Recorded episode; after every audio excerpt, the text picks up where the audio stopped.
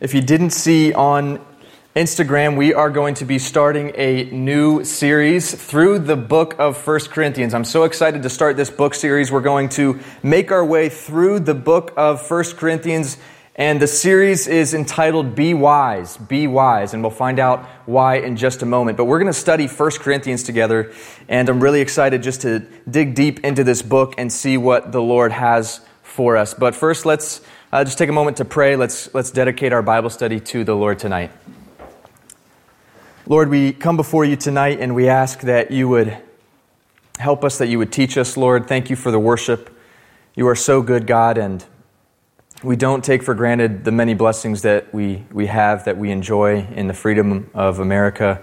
We love you, God, and we look forward to what you're going to teach us through the book of First Corinthians. I pray that you would encourage us and, and comfort us, convict us, Lord, where there needs to be conviction in our hearts. And may our hearts just be wide open to you tonight to teach us and to um, just make your, your name known in our hearts and in our lives that we might take what we learned tonight and we might practice it. Because faith without works is dead, the Bible says. And we don't want to be people who just talk the talk, but we have no walk behind it. And so we dedicate our Bible study to you now, and we pray that you would Minister to our hearts, Lord, and our minds, that our minds would just rest in you after a long Monday. We love you, God. We praise you, and we commit our Bible study to you now, and it's in Jesus' name we pray. And everybody said, Amen. Amen. I was probably 10, 11, 12 years old, somewhere around there. And I mentioned to you a couple weeks ago uh, that we had a dog named Augie, and we called her Augie the Doggy. And she was a beautiful chocolate lab, the friendliest dog you'd ever meet. Uh, she is now passed, uh, rest in peace. But she was the best dog, and um, something my dad did and put in place in order to keep our dog in the yard. And I'm, I'm sure that if you have pets or you have dogs, uh, you either have an actual fence or you, you might have an electric fence. So this was probably 10, 15 years ago. And my dad put in place an electric fence. And with an electric fence came those small uh, metal uh, flags that you put in the ground and you place them in the boundary of your yard. And then it also comes with an electric collar. And you put the electric collar around the dog. And as soon as the dog passes the electric fence, uh, it sends a, an electric bolt through their neck and it just pierces their body. And it's supposed to obviously prohibit them from crossing the boundaries of the yard. And so this is what my dad did, set in place some of those flags, put the electric collar on our dog Augie, and we would play with her in the yard. But for, for whatever reason, the electric collar did not seem to bother Augie at all. And so she had a crush on the neighbor's dog, and she would, with, without hesitation, always just bolt and pass through that electric fence. And it, she just, without hesitation, just would cross the boundary, would cross uh, the lines and would, would go see the neighbor's dog. And I became curious does this collar actually work? so, in the yard one day, unclip the electric collar from my dog and I put it on myself. And I was just testing to see if this thing would actually work. I loved my dog. I had great compassion for this dog. And I was thinking to myself, if this thing actually hurts, I mean, this would be detrimental to my soul. And so I put it on around my neck just to test the system to see if it would work. What I didn't know was that my dad was actually watching me through the window and could see the whole thing. And so I'm in the middle of the yard and I get closer and closer to this electric fence. Not a peep, thinking this thing's good. Doesn't work, it's safe. Get closer and closer to the electric fence everything's fine. No electric current. Then I pass through the electric current, and bam, it hits me, and I just jump back. I bolt, I, I, I come back to the line, and I, now I know this thing works. now, I don't know what actually hurt me worse the fact that the electric current was coming through my neck, pulsating my entire body, or the fact that my dad watched the entire thing and didn't do a thing to stop me. and I'm, I, you know, I hold this against him to this day. Anyhow, that was a very unwise moment, a very unwise decision in my history book of unwise decisions. Paul here is going to address the wisdom or lack thereof of the Corinthian church within this letter. And so I've decided to take us through this series called Be Wise as we study this book together. Uh, Paul, the writer of Corinthians, he wrote this book roughly around AD 55. He mentions the word wise or wisdom 30 times throughout his letter to the Corinthian church. 30 times, and 27 of those times takes place in just the three, first three chapters. We will see the word wise or wisdom or some derivative 30 times within the book, but 27 of those times within the first three chapters. And this is our, our theme verse Proverbs 4 7, it says, Wisdom is supreme, therefore get wisdom, though it cost all you have, get understanding. Because wisdom is very lacking in our day and age, if you haven't noticed, and wisdom is especially lacking, I believe, in our generation. And so we're going to work upon this theme verse. We are going to attempt to notice the verbiage in that verse, get wisdom. So I'd like us to actually say this all together out loud on three. One, two, three. Wisdom is supreme Therefore, get wisdom. Though it cost all you have, get understanding. So, this is our theme verse for this series called Be Wise. Now, why wisdom? Why was Paul so heavily preaching and teaching the Corinthian church about wisdom? Well, we first have to understand the Corinthian church. The Corinthian church obviously is, is so named because of its location. It's located in Corinth. The church of Corinth was founded by Paul around AD 50 uh, on his second missionary journey. You can read it in the books of, book of Acts. Acts chapter 18 speaks of this. And uh, Paul writes this letter uh, from Ephesus while, on he's, while he's on his third missionary journey. So he founded the church in AD 50, writes this letter in AD 55. So about five years has passed by the time Paul writes this letter um, from the time he first planted the church in Corinth. So here Paul addresses in the book of 1 Corinthians, he addresses less theological topics and he more so addresses practical issues, practical daily living, and he addresses uh, things such as um, the correction of the church. He rebukes the church uh, because of their way of living. Now, why does Paul do this? Why does Paul, why does Paul treat this letter more as uh, an instructive letter, more as a rebuke uh, than maybe some of his other epistles, which encourage the church? Well, we have to then understand what the Corinthian church was doing. We have to understand a little bit of Corinth. So, Corinth was located in southern Greece, uh, in the Roman province of Achaia. It was 45 miles west of Athens. Now, before Paul's day, uh, Corinth was captured by the Roman legion in around 146 BC. They completely leveled the city. They completely leveled the city of Corinth, leaving nothing behind. It wasn't until about 100 years later until Julius Caesar comes on the scene around 44 BC and he rebuilds the city of Corinth. And from the time 44 BC happens, where Julius Caesar rebuilds the city of Corinth, uh, it grows rapidly. The city of Corinth uh, just takes off, rapid growth within the city. And um, uh, we even know that in Paul's day, uh, it was the third most important city in all of the Roman Empire, uh, behind Alexandria and obviously behind Rome. So Corinth is a very prominent city in Paul's day. It was the center of philosophy, the center of pagan worship, and the center of sexual worship practices. There were 12 pagan temples. There were about a thousand temple prostitutes young, old, male, female, sexually practicing these things to their goddess Aphrodite. So, this is a very, very sexually immoral city.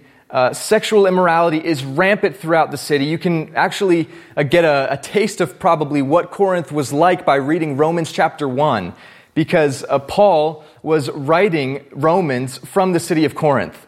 So he most likely would have been even able to look out his own window and see the sin that had just permeated the city. And so Paul is writing this letter to the Corinthian church to instruct them not to bring those sexually immoral practices, not to bring the world into the church. And that's in fact what the Corinthian church had done. And even uh, the lowest accusation you could make against a man in that day was to call them a Corinthian. So it's not a very uh, not a very good thing to be considered a Corinthian in this day. It was a, a very sexually perverse city. And uh, Romans chapter 1, again, like I mentioned, speaks of this. And what ends up happening is that the members of the church permitted the sin and the lifestyle of the city into the local assembly. The Corinthian church permitted the sin and the lifestyle of their city and of their culture. They permitted the sin inside the local assembly of the church. And Paul says this cannot happen. This cannot be. There was division, there was quarrels happening in the uh, Corinthian church. There was sexual immorality going on within the church. They were suing each other. They were even getting drunk at communion.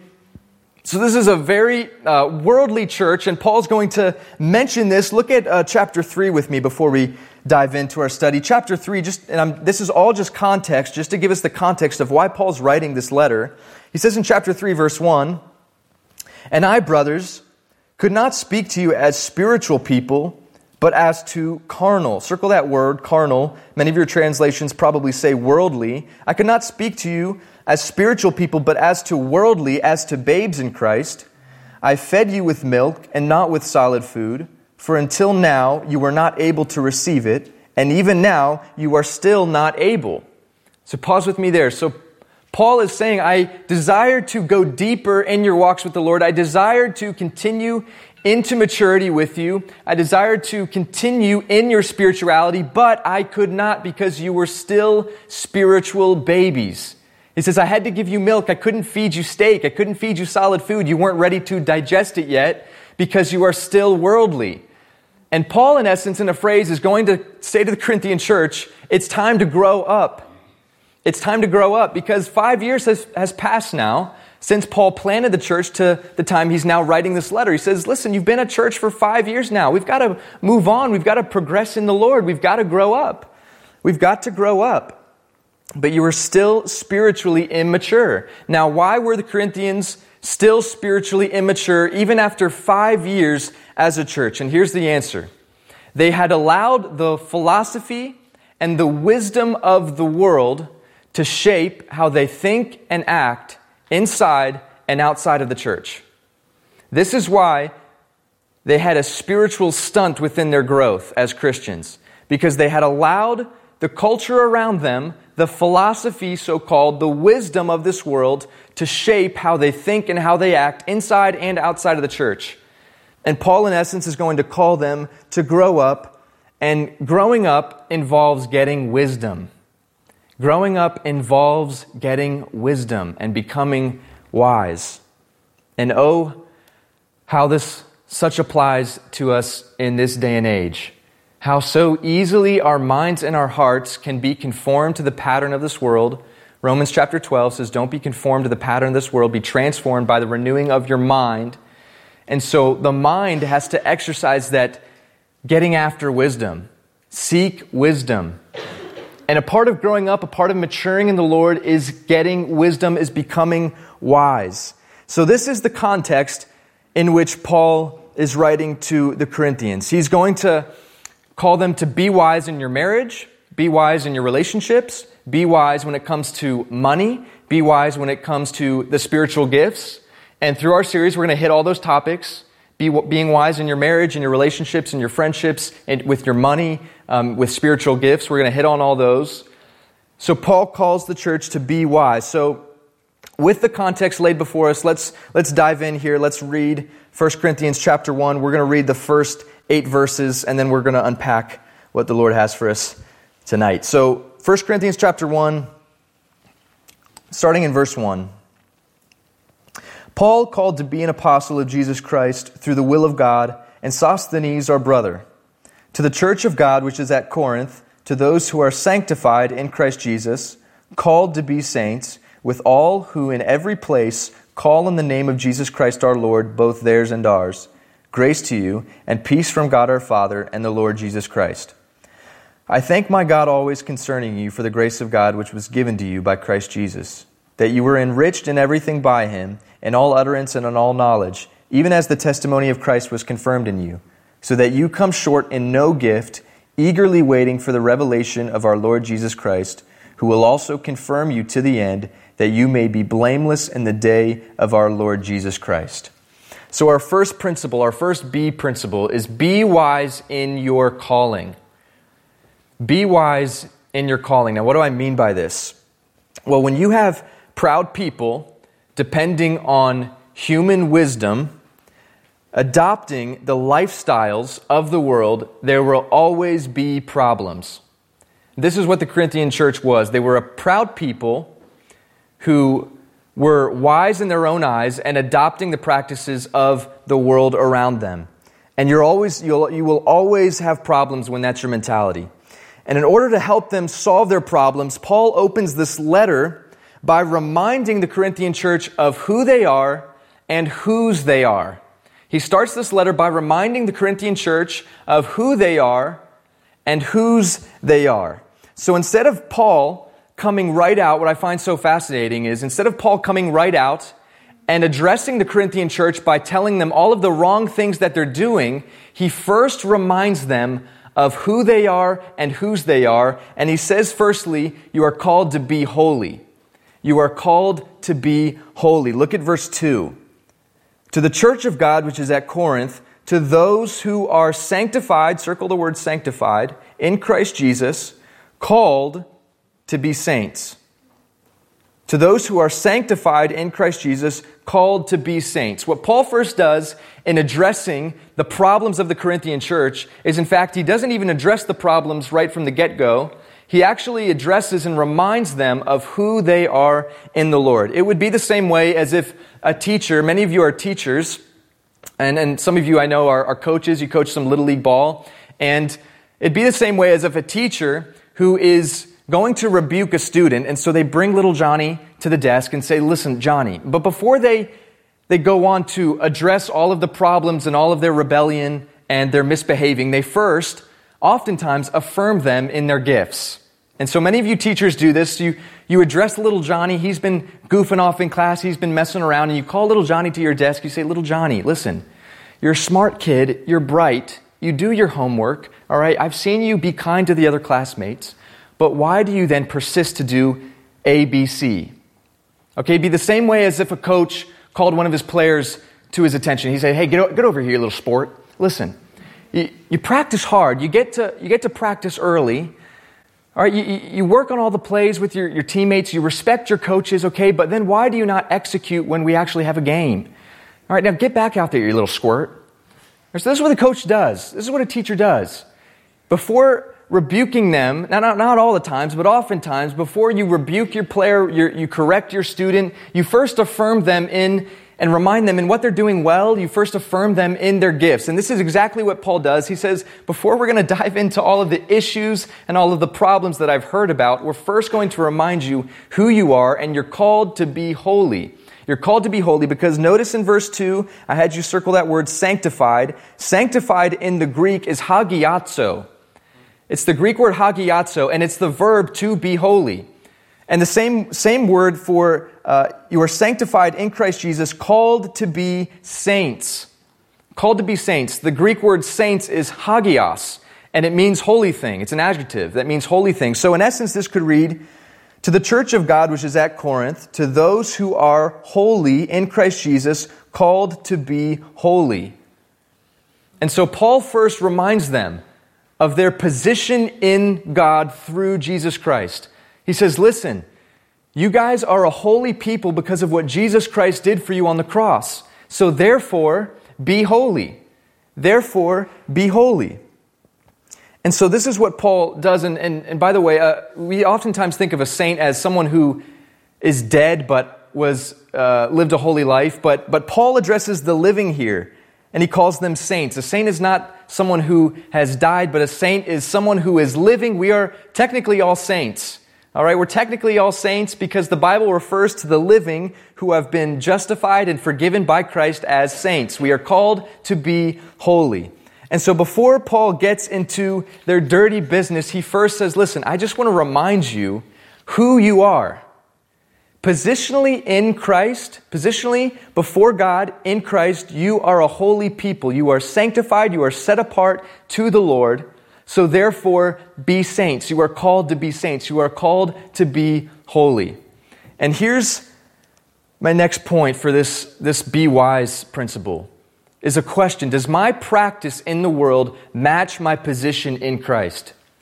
Does my practice in the world match my position in Christ? Because we all have to understand this, church. We all have to understand positionally before God, when I come into a relationship with Jesus Christ and Jesus, Jesus' work on the cross for me, when I come to Jesus, when I repent of sin, when I come to Him, in repentance, Jesus then, the Bible says, Jesus is faithful and just to forgive us of our sins, to cleanse us from all unrighteousness. And therefore, if I am a new creation in Christ, God no longer sees me for my sin, but He sees me as holy, His holy Son. And so, positionally in God, before God, we are now made holy and perfect. I mean, it's an amazing thing to think that our position in Christ is holy. Before God, we are a holy people, but oftentimes we then don't practice as our position dictates. So, oftentimes in our Christian lives, we have to understand that positionally we are right and holy before God, but why then does our practice not match our position? Why does our practice in this world not match our position before the Lord? Because if we positionally are holy before a right and just, just God, why then do we not practice in like kind? Why are we still getting drunk like the Corinthian church? Why are we still sleeping around? Why are we still using certain language? Why are we still doing certain things? Because it's not a reflection of our position in Christ. So Paul says, listen, the practice has to match the position. You are made holy before God, therefore be holy. God sees you as holy because of the work Jesus did for you on the cross. Therefore, your practice, your actions, your behavior has to follow suit. And there's so much more I, I want to unpack in this first chapter. And so we're going to come back to Be Wise in Your Calling in our next a couple of series, or our next couple of studies. But our first point, and, and we only got through verse 2 tonight, but our first point is be wise in your calling. And simply understand now that you are in Christ Jesus, before God, God sees you as righteous. God sees you as holy. God sees you as he sees his son. Therefore, our goal in this life, as a response to our position, our practice, our actions, our behavior, has to follow suit. And so this is what Paul does. He, before get, getting into their problems, he's going to address their quarrels, he's going to address their division, he's going to address their sexual immorality. But he first starts this letter off by saying, Listen, you are a holy people, not because of what you've done, but because, what, uh, because of what Jesus has done for you. God now sees you as he sees his holy son. Therefore, be holy. Therefore, be holy. So be wise in your calling is our first principle in our series. And guys, James 1 5 says, If any of you lacks wisdom, let him go to God and ask. And God, without finding fault, will not withhold wisdom, he will give generously. And so, if you need wisdom tonight, if you need to be wise in your calling, maybe you just needed to be reminded of that fact that you are seen as holy before the Lord, therefore, let us live holy lives. And now your conduct can reflect your position in Christ. Now let's go out there, let's live, let's live this world with the mindset that I'm going to please the Lord.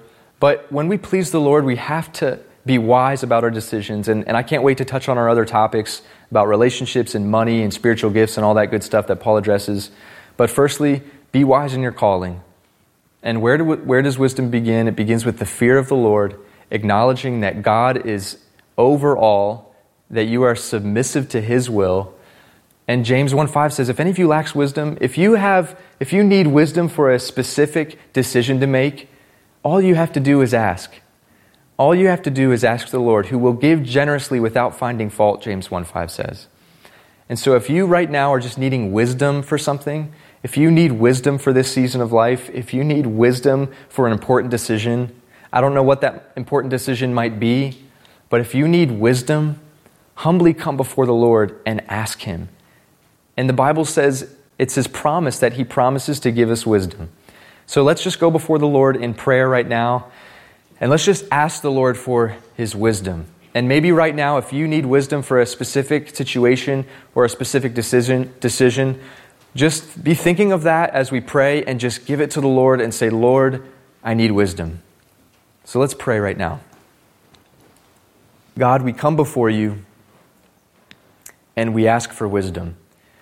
We ask for your wisdom, Lord. Whatever is going on in our season of life, Lord, whatever, whatever decisions we, we have to make, whether the decisions concern work or whether the decisions concern, concern home, uh, maybe we need wisdom for a relationship, maybe we need wisdom for a friendship, maybe we need wisdom just in, in talking to a coworker or in talking to our bosses. Maybe we need wisdom just we just need to know the next step of life. We just need to, to know where to go, what to do. And we have a lot of options in front of us, but we just need to make a decision. But before we need to make a decision, we, we need to call on your wisdom. Because there's a lot of wisdom that this world attempts to offer us. There are a lot of voices and a lot of opinions going through our mind from the world. Lord, we do, we do not want the world's wisdom. We want your wisdom. We need wisdom from above that comes from your Spirit. So I pray for this room right now, and we ask for wisdom, Lord. We ask for your wisdom. And your promise says in James 1 5 that you will give generously to all without finding fault if we humbly come before you and simply ask. And because you are a good father who keeps his promises, we know that you will do exactly that, that you will give us the wisdom we need to pursue holy living, to make decisions that please you. And so we come before you, God. Fill us with your wisdom, fill us with your spirit. We trust you to do the rest, Lord. Thank you for this night. Thank you for our study, Lord. I pray that as we make our way through the book of 1 Corinthians, you would continue to give us wisdom about relationships and money and whatever else Paul addresses in this letter. Please be with us. Give us wisdom as we study this book together. Thank you, Lord, that we are positionally right before you because of what your Son Jesus did for us on the cross. And because we are positionally right, may we also practice right. May we go out into this world and live a life of holiness because it pleases you. In response to all that you've done for us, forgive us, Lord, encourage us, comfort us, and over everything, give us wisdom. We love you, Lord. We thank you for this night. I pray that you would just go before us in our work week. May we look to you, may we glorify you in all that we say and do. It's in Jesus' name we pray. Everybody said, Amen. Amen.